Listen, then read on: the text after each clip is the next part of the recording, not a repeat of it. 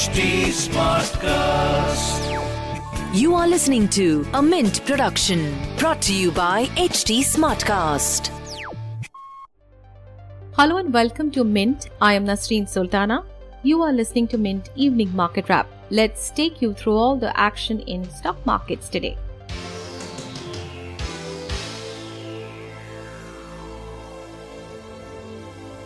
Markets closed lower for the second consecutive session on Wednesday as global inflation fears have returned. The BSE Sensex ended at 60,353, losing 81 points or 0.1%. The Nifty was at 18,017, slipping 27 points or 0.1%. Among sectors, oil and gas and telecom gained the most, while realty, metals, consumer durables and banks fell. Bharti Airtel M&M, Reliance Industries, Sun Pharma and ITC were top gainers in the Sensex. Among laggards were IndusInd Bank, Tata Steel, HUL, Asian Paints and Power Grid.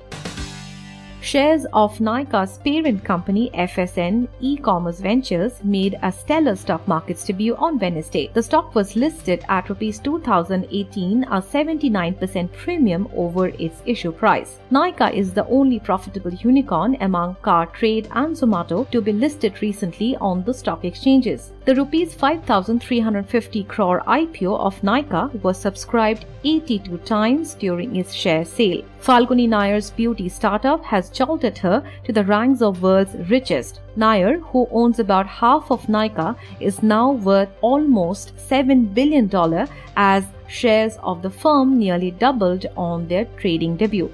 She has become India's wealthiest self-made female billionaire according to the Bloomberg Billionaires Index.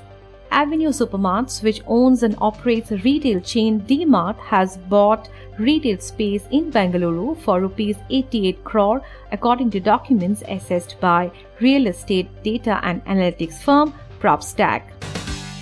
Moving on to global markets, shares in Asia Pacific were mixed on Wednesday as investors reacted to the release of Chinese inflation data for October. Hong Kong's Hang Seng Index gained 0.7%. Mainland Chinese stocks finished the trading day lower as the Shanghai Composite fell 0.4%. The Nikkei in Japan closed 0.6% lower. South Korea's Kospi slipped 1%.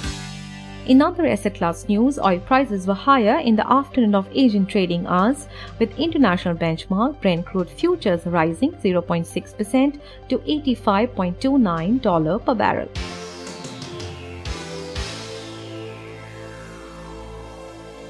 That's all for now. I'll be back with market updates tomorrow. Thanks for tuning in. This was a Mint production brought to you by HT Smartcast. HT Smartcast.